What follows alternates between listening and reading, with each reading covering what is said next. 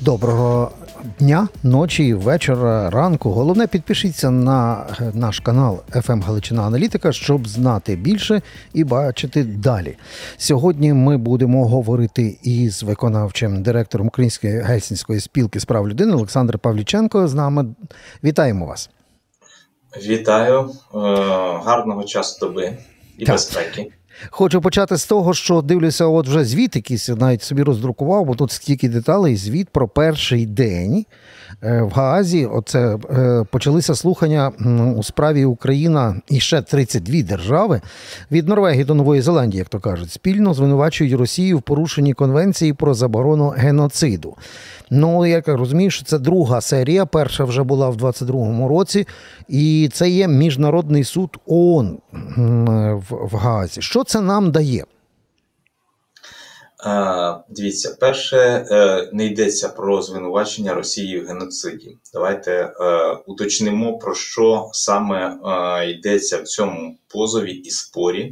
І, е, власне, Україна 26 лютого минулого 2022 року подала в цей міжнародний суд ООН скаргу, заяву, позов про те, що відповідно Росія е, е, хибно тлумачить положення Конвенції про запобігання геноциду та покаранню злочину геноциду, використовуючи тему геноциду як підтекст для вторгнення для е, військової агресії, яку вона розпочала від 24 лютого минулого 2022 року. Це є дуже важливим. Так, Так. пане Олександр, це означає, що ми фактично е, вже вдруге, бо це другий етап цього суду, пробуємо відбити е, е, ці сказки руської пропаганди, тобто про якийсь там геноцид народу Донбаса і всі ці е, дамбілі Бамбас 8 літ. Так, тобто ми відбиваємо цю тезу. Е, Це означатиме, що е, дії Росії, які розпочалися в лютому е, минулого року, вони нічим не мотивовані, ні мотивом захисту населення, ні подоланням якогось геноциду з боку України, тому що це сві- смішно. Тобто, оця е, очевидна нам надуманість. е, е, І пропагандистської риторики, і немов би мотивації і виправдання Росією причин війни, вона має бути доведена на рівні цього міжнародного суду Мгм. ООН, який вкаже, що ніякого геноциду з боку української сторони не було взагалі. І от вчора якраз росіяни вже й почали з'їжджати з цієї теми і розповідати про те, що власне вони не висували претензії до України щодо вчинення якоїсь геноцидної практики. Тепер вони заперечують самих себе, е, і відповідно е, це дуже важливо. Е, тому що далі буде стояти питання е, щодо невмотивованої агресії Російської. Федерації. Зрозуміло, що мотиви зовсім інші. Росія хоче е, реалізувати свої імперські наміри. Це вже інша тема, і захопити е, незалежну українську державу, знищити її фактично. Це вже інший трек. Але ось цей міжнародний суд ООН він зараз розглядає питання того, що е, Росія хибно е, або з умислом е, неправомірно витлумачувала оці і е, накладала обвинувачення на Україну у вчиненні злочину геноциду абсолютно безпідставно. Угу. Пане Олександре, тут- дивіться, тут є один момент, бо, бо е, люди, які е, зараз переживають цю війну, прагнуть, як то кажуть, справедливості, і для них дуже важко в, в тих всіх в, е, міжнародних юридичних термінах розбиратися. А вони кажуть: слухайте, та, та така кількість зафіксованих злочинах, то в тому числі зафіксованих прокуратурою не лише України і інших країн.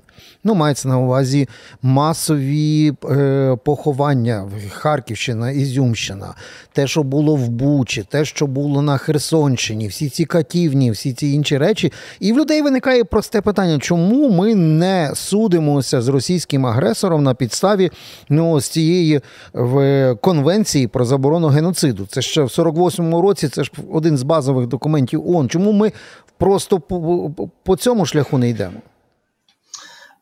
Це вже може стати е, підставою іншого е, судового звернення України в разі, коли будуть знайдені факти, які би достеменно засвідчували про е, підтверджені випадки саме геноцидної практики. Тут давайте скажемо, що це тема дуже така, ну навіть не делікатна, а вимагає тонкого опрацювання.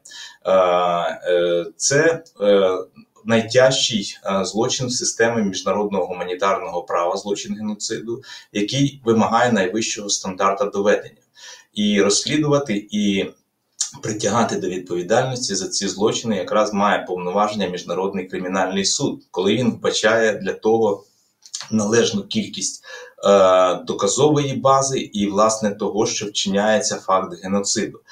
Е, Я звернув увагу на е, такий якісний звіт е, незалежної комісії з розслідування ситуації в Україні, який був оприлюднений 26, здається, серпня цього року. Це комісія, яку очолює Рік Мьозе. Ще троє, ще двоє, крім нього, там членів призначених Організацією Об'єднаних Націй. Це ООНівська комісія. Так от. Те, що підхопили якраз українські змі, вони звинувачують, як це ця комісія не побачила доказів геноциду. Насправді ситуація інша. Е, Є, так би мовити, ну як, от, наприклад, коли лікар каже, можливо, ось таке захворювання, таке захворювання, таке захворювання, і треба його перевірити. Тобто є підозри, але вони вимагають, е, так би мовити, документального і лабораторного підтвердження. Так от ця комісія ґрунтує свої висновки виключно на фактах, на перевірених. Вони самі зустрічаються з е, потерпілими, зустрічаються з тими, хто веде ці кримінальні справи, і в разі, коли в них достатня кількість матеріалу, вони ухвалюють відповідні рішення. І ці рішення мають е, вагомий зміст і вплив на рівні Організації Об'єднаних Націй. І Мгм. тому е, можна сказати, що оцих фактів доведених, які би свідчили про те, що вчиняються злочин геноциду, у них не було. Наприклад, якби А зараз є вже. вже? А зараз вони і зараз немає. І зараз немає. Ці е, нагадаю, ці е, факти вони отримували до кінця літа цього 2023 року. Йдеться, ось ви е, зазначаєте, що вчинені були масові вбивства в Бучі, в Ізюмі, на Херсонщині нас чекає така ж ситуація. Маріуполь. Питання щодо того. Чи це є воєнні злочини, чи це є злочин геноциду? І е, коли ми говоримо, що депортація українських дітей ми називаємо це злочином геноциду, насправді це зараз воєнний злочин. Кваліфікація така в міжнародному кримінальному суді. Він може сягати рівня злочину проти людяності, але зараз це воєнний злочин. І відповідно е, для того, щоб це стало е, фактом, е, скажімо, підтвердження геноцидної практики, ось тут я пошлюсь на буквально цитування е, пана Мюзе. Е, має йтися про наступне: це е, повне або часткове винищення. Е, і дивіться, яке винищення фізичне або біологічне відповідної групи населення, тобто за якоюсь ознакою, це може бути національна, етнічна, расова, мовна, релігійна або якась інша ознака, але це має бути фізичне або біологічне знищення. Ну тобто стерилізація, припинення можливості. А, Тобто, так як був голодомор е, в, фактично в 33-му році, так? От ці ви зараз Так, перечислюєте як ознаки? був е, голодомор, ну най, най, най, скажімо так, е, ближчими такими прикладами це є е, геноцид в Руанді, там, де населення Туці, Тутсі. власне, виключно е, через те, що вони належали до цієї етнічної спільноти. Е, Там від 800 тисяч до мільйона туці були знищені, причому в жахливий спосіб. Їх вирізали цими ножами мачете, при тому відбувалися сексуальні насильства, катування і супутні всі ці е, е, жорсткі дії з тим, щоби фактично вигнати це населення з цих територій, тобто щоб припинити їхнє існування на цих територіях. І так само прикладом такого ж геноциду були е, етнічні чистки в колишній е, республіці Югославія, е, і, зокрема, ось така трагічна сторінка Сребреніця, там де боснійських мусульман. Е, Від Мгм. 8 до 10 тисяч фактично чоловічого населення було Так, знищено. пане Олександре, тоді е, це означає, що це може тривати десятиліттями е, спроба ось ці під букву е, закону воєнні злочини довести, що вони не просто воєнні, а такі, як в російському телевізорі. Бо там відкрито е, закликають вже півтора року війни про знищення українців за українською ознакою. Тобто навіть найсвіжіші їхні е, агітаційні відеоролики це власне про те, що треба винищити всіх українців. І тоді ви можете собі взяти квартиру на Печерських пагорбах чи в Одесі біля моря. Це от свіжачок в них є. Тобто, це для нас це є фактично для покоління війни. Це тупиковий е, шлях. Це означає, що тільки наші діти може побачити результат доведення, що Росія не лише через телевізор, але як то кажуть, на території України вчиняла геноцид. Е, Тут потрібно буде е, встановлювати фактично наслідок між вчиненими злочинами, так як це було, наприклад, в Руанді, де е, те ж саме вільне радіо тисячі пагорбів було Угу. так само суб'єктом притягнення до відповідальності і президенції медійної кампанії.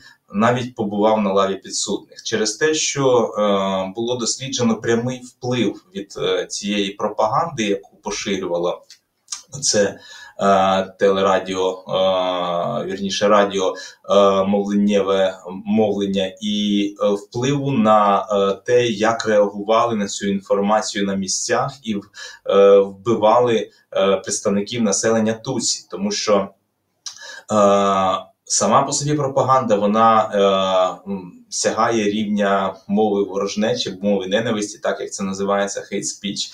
Але е, потрібно, щоб був відслідкований оцей прямий е, зв'язок, е, так званий навіть ланцюжок команд між е, вчиненими конкретними злочинами і відповідно впливом е, на ці злочини від цієї пропаганди. Одни, одним словом, нам треба ще, щоб теж щоб якісь юридичні е, світлі голови довели, що все ті заклики про геноцид, які там в Скабєєвої лунають чи в, в Соловйова, спричинили прямі наслідки вбивства Так. в Україні. Це, це теж правильно, і е, давайте говорити про те, що почати треба з того, щоб були встановлені факти геноциду. Тобто, е, це ще проблема довести, що Угу. е, саме ці злочини сягають рівня геноциду. Ну я можу привести такий приклад. Якби росіяни заходили, наприклад, в українські населені пункти, ну от е, села, селища на території Чернігівської, е, Київської областей, і е, тих, хто розмовляє російською мовою, не чіпали, а тих, хто розмовляє українською мовою, всіх вбивали. Це був би стовідсотковий факт геноцидного підходу. Угу. Але такого немає. Вони е, хапали тих, хто їм вважався підозрілим, тих, хто, е, як вони думали, міг чинити опір, не хотів співпрацювати Пане з ними. Олександре, Такі- дивіться, тут по мовній ознаці взагалі тупік вийде, бо тому що фактично в першу чергу вони масово знищували мирне населення в Маріуполі, а там е, абсолютно за мовною ознакою ніяк не зіграємо. То дуже багато поховано в дворах вбитих е, російськомовних мешканців Маріуполя. Тобто за мовною ознакою точно ми не доведемо, а за якоюсь іншою є шлях доводити чи немає змісту. Е, той е, злочин, який вчинений в Маріуполі, це є чисто воєнним злочином. Тобто це невибіркові обстріли і вбивство мирного населення. Та а ваше питання за якоюсь іншою ознакою. Ми Так. заявляємо, що стирається ознака української національної приналежності, коли ми говоримо про депортацію українських дітей, яких е, вивезено було з України і передано а, до російських прийомних сімей або навпаки, е, навіть е, е, ну, до опікунів або до прийомних сімей, відповідно. Е, оцей може слугувати певною ознакою геноцидного злочину, але Тут треба так само проводити належні розслідування з тим, щоб е, довести в чистому вигляді, що це мало характеристику геноциду, тому що е, на, нагадаю про те, про що ми говорили, йшлося про фізичне і біологічне винищення, а не про переведення в іншу е, національність чи в іншу спільноту. Пане Олександре, знаєте, в чому ще дуже складність на на вухо для багатьох людей, які знають, що є таке місто Гаага, а там стільки різних інституцій.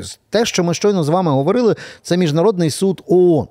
Та? А є ще увесь час на слуху у всіх там трибунал, Гаагський трибунал, Гаагський трибунал. Він називається Міжнародний кримінальний суд. Він називається О. не трибунал. Давайте уточнимо. Це міжнародний так. кримінальний суд. Так я власне тому і кажу, що в народ в народ в народу просто є така народна назва, а це міжнародний кримінальний суд. І от тут якраз ми бачимо, що фактично півтора року доводиться м- коригувати. Е, українське бачення і побажання покарати головних злочинців із е, геополітичним опором навіть на рівні там Великої Сімки. Та? Тобто наші найближчі союзники не погоджувалися на це наше уявлення, яке ми знаємо з історії вигляді там Нюрнберзького трибуналу. Бо ключовим питанням стоїть, чи можна е, згідно цього трибуналу засудити головних винуватців, тобто міжнародного розшукуваного злочинця Путіна, е, всіх його Лаврових, Мішустіних та других Медведєвих. Так? Тобто ходить про в буквальному розумінні два десятка вищих чинів. А ключиком спотикання, наскільки я розумію, є те, е, що не погоджується в ніхто не погоджувався, крім України, на те, що під час перебування на посаді маючи імунітет як президент Російської Федерації, може бути засуджений е, Путін. А тепер ми чуємо, що є якісь такі погодження і з боку Києва, і з боку Вашингтона на гібридну формулу. В чому тоді смисл цієї гібридного трибуналу? Тобто ми не будемо рухати Путіна, поки він сидить на троні? Пане Романе, ви е, як ви зачепили два різні процеси. Так. Перше, це міжнародний кримінальний суд. Міжнародний кримінальний суд не має е, межі для подолання імунітетів. Mm. І ось е, ухвалений ордер на арешт Путіна від 17 березня цього року, якраз свідчить про те, що незважаючи на те, що Путін є чинним президентом, він абсолютно досяжний для цього інструменту правосуддя, тобто МКС. Е, має повний функціонал для того, щоб притягати до відповідальності всіх тих, кого ви зазначили, як Лаврова, так і Мішустіна, якщо буде доведено їхній е, склад е, вини у вчиненні конкретного злочину. От Путіну вже виданий ордер на арешт, як і Львові Білові. Угу. Другий процес, про який ви власне почали говорити, стосується іншого суду це спеціальний трибунал з питань агресії, про який так. говорить Україна, і це процес, який на сьогоднішній день можна вважати політичним процесом. Він був започаткований в минулому році. Зараз до нього долучилися, наскільки я пам'ятаю, 24 держави, які висловили свою згоду. Це фактично всі держави Європейського союзу, майже. І вони готові підтримати створення цього трибуналу, який може мати декілька моделей. І от ці моделі обговорювалися. Власне, найпростіша модель, яка була запропонована е, з боку міжнародних партнерів, це був так званий гібридний трибунал на засадах української системи судочинства. Тобто, е, це або щось на зразок. Е, Е, вищий антикорупційний суд, тільки це був би вищий суд з питань агресії Російської Федерації, або окрема палата в складі Верховного суду. Тобто тут можливі були варіанти, але це була б українська система судочинства з елементами іноземних суддів. А так не може бути, бо українська е, е, система судочинства не передбачає участі суддів з інших країн. Для того так, треба для цього було потрібно внести зміни в конституцію. Під час війни їх не можна вносити. От власне, це от е. щойно ви підтвердили. Це тупі, тупиковий варіант. Тобто, ми погоджувалися так. на гібридний варіант. Наскільки я розумію, Нідерланди першими на основі вже проведених е, спеціалізованих судів щодо Боїнга MH17 в першими е, подали плече, в підставили і сказали, ми погоджуємося. Тобто, ми погодились на створення спеціалізованого трибуналу. Це унікальне щось таке. Це не, не Нюрнберзький Нюрнберзький трибунал, як це е, більшість з, з нас уявляє собі там з підручників історії. І от там все одно ключиком спотикання є посада чинного президента Російської Федерації. Ви абсолютно правильно говорите. Е, Ключиком спотикання там є е, ця так звана трійка, тобто це Лавров, Мішустін і Путін на сьогоднішній день, е, які е, мають. Представляти державу, яка буде притягнута до відповідальності, тому що якщо е, притягнути і їх до відповідальності, то тоді власне ні з ким буде навіть вести переговори, ніхто не підпише акт про капітуляцію, мовно Мгм. кажучи, і відповідно це е, повноваження представляти державу не буде ні в кого. Тому тут є ну певна така, знаєте, тобто ми відразу знищимо тих, хто мав би підписати акт про капітуляцію. і Підписувати капітуляцію буде нема, не буде кому. Е, це є одна з е, відповідних таких умов, яка обговорюється, але. Е, нагадаю, що в нас працює міжнародний кримінальний суд, і е, той же Путін він рухається по напрямку притягнення до відповідальності за вже встановлений факт злочину депортації українських дітей. І е, розслідування цього злочину відбувається на міжнародному рівні з підкріпленням з боку національної правоохоронної системи, яка працює так само на збір доказів на підтвердження саме цієї категорії злочину. Мгм. Але ми з вами говоримо про те, що може бути і третій судовий процес. Тобто, ось один судовий процес це те, що сьогодні відбувається засідання міжнародного суду Організації Об'єднаних Націй з огляду е, ситуації з злочином геноциду. Другий це реально існуючий судовий процес і розслідування по конкретним кейсам, які здійснюють е, міжнародний кримінальний суд, зокрема е, прокурор МКС Карім Хан. Е, і третій це створення оцього процесу е, за притягнення до відповідальності за злочин агресії. Так, але дивіться, от просто ви, оскільки ми фактично півтора року бачили, як ви, ну скажімо так, негласно е, відбувалися важкі перемовини, трошки привідкрили нещодавно нам, е, ну скажімо так, секрет цих перемовин і позицію західних партнерів з боку офісу президента. І от тут просто постає все одно питання. Ви пояснили логіку про акт капітуляції, але я зараз про логіку справедливості і трибуналу. Заочно засудити Путіна. Не можна не лише через е, те, що це процедура заочна, як через те, що він ще й чинний президент на посаді з імунітетом. Але виходячи з реалій кремлівсько-КГБшної медицини, Путін може бути президентом до смерті і довше, як співав Скрябін. Тобто, фактично, це означає, що він ніколи не втратить цієї посади, і ми його ніколи не побачимо в засудженим саме в через механізм спеціалізованого міжнародного трибуналу. Е, Якщо ми говоримо про трибунал з питань агресії, то ми з вами вже означили, що скоріше за все е, Путін не підпадатиме е, під е, переслідування саме цього трибуналу.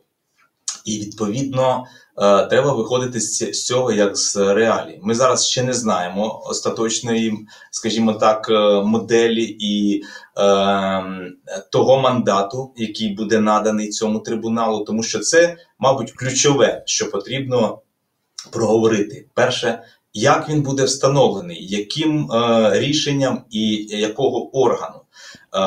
Якщо це буде Рада Європи і Євросоюз, ну це буде прекрасно, але це буде виключно е, рішення цих двох інституцій. Е, Плюс е, додадуться декілька держав, там, скажімо, там е, 30-32, які будуть брати участь сторонами в цьому трибуналі, і це буде своєрідний міжнародний європейський трибунал, який Путін скаже: Я його не визнаю. Він створить паралельно якісь е, е, з Північною Кореєю, там і ще з десятком держав, там е, з екваторіальною Гвінеєю і Кубою, і відповідно буде свій трибунал, такий самий проводити паралельно і нівелюючи цей весь процес.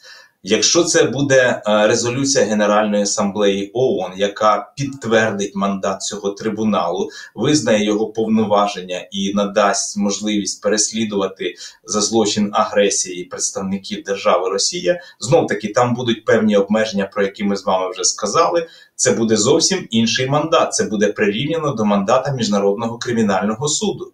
Путін може його скільки завгодно не визнавати, але у МКС є. Е, можливості притягати його до відповідальності. Да, фізична можливість сьогодні і завтра ще відсутня, але вона може з'явитися і вона буде використана. Ну, щоб поставити власне крапку в, в, в точніше три крапки, бо це все процеси.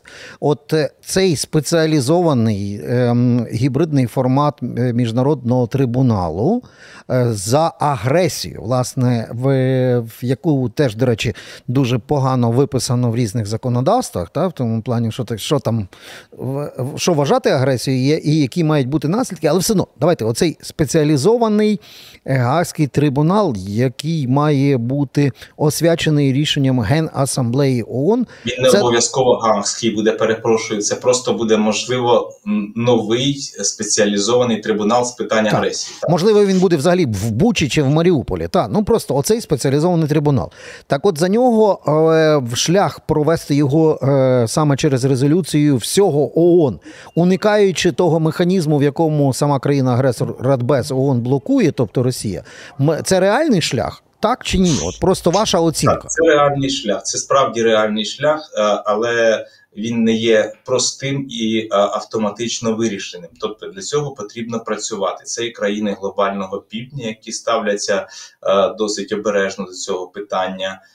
Це і ключові гравці, навіть які так само змінюють своє рішення, такі як Сполучені Штати Америки, Сполучене Королівство Великобританія, і це Давайте скажемо політичний процес, який має набути е, рис е, чіткого юридичного оформлення, але без е, політичного рішення е, цієї юридичної, е, скажімо, ваги не буде, і мандат буде ну на рівні самопроголошеного, самоствореного такого трибуналу, що е, фактично ставить на ну, нуль на його функціональності і е, легітимності рішень. Тому це питання. Е, кропіткої роботи, і ось оцей процес, який відбувається сьогодні, в тому числі в Газі з е, міжнародним е, судом Організації Об'єднаних Націй ICJ, International International Court of Justice, якраз повинен показати, що ці процеси є. Спільними паралельними мається на увазі і МКС, і е, ICJ, і що вони мають бути доповнені оцим третім напрямком е, притягненням до відповідальності за злочин агресії.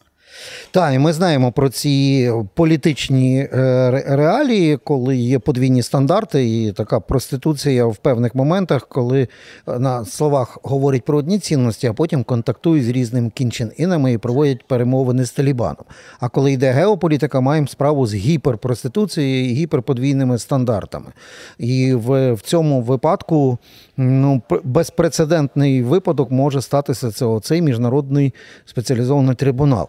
Ем, відповідно переконувати всяких е, диктаторів, людожерів, хоч е, по акту геноциду, хоч китайців, хоч в Камбоджі, хоч дикі, диких диктаторів е, в в Африці, все-таки ваше відчуття вдасться оце переламати оцю геополітичну гіпершизофренію і проституцію.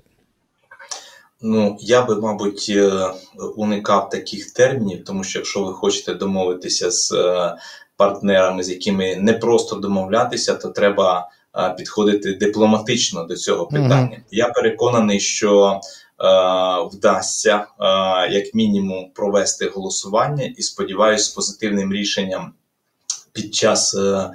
Засідання Генеральної асамблеї ООН питання, коли це буде, має бути вибраний належний час і відповідно підготовлені сторони, які беруть участь в цьому голосуванні. Це непростий дипломатично-політичний процес. І ви абсолютно правильно сказали, що є вживання. Е, ну, я б сказав так, е, не юридичних термінів з е, подальшим нерозумінням того, чому це не приймається іншою стороною. І яскравий приклад саме оцей геноцид, про який ми говоримо публічно і кажемо, що це геноцид українського народу. Та е, в нашому розумінні, скажімо так, в побутовому можна називати це геноцидом, але це не відповідає тим стандартам доведення, які закріплені в тій же статті 6 Римського статуту.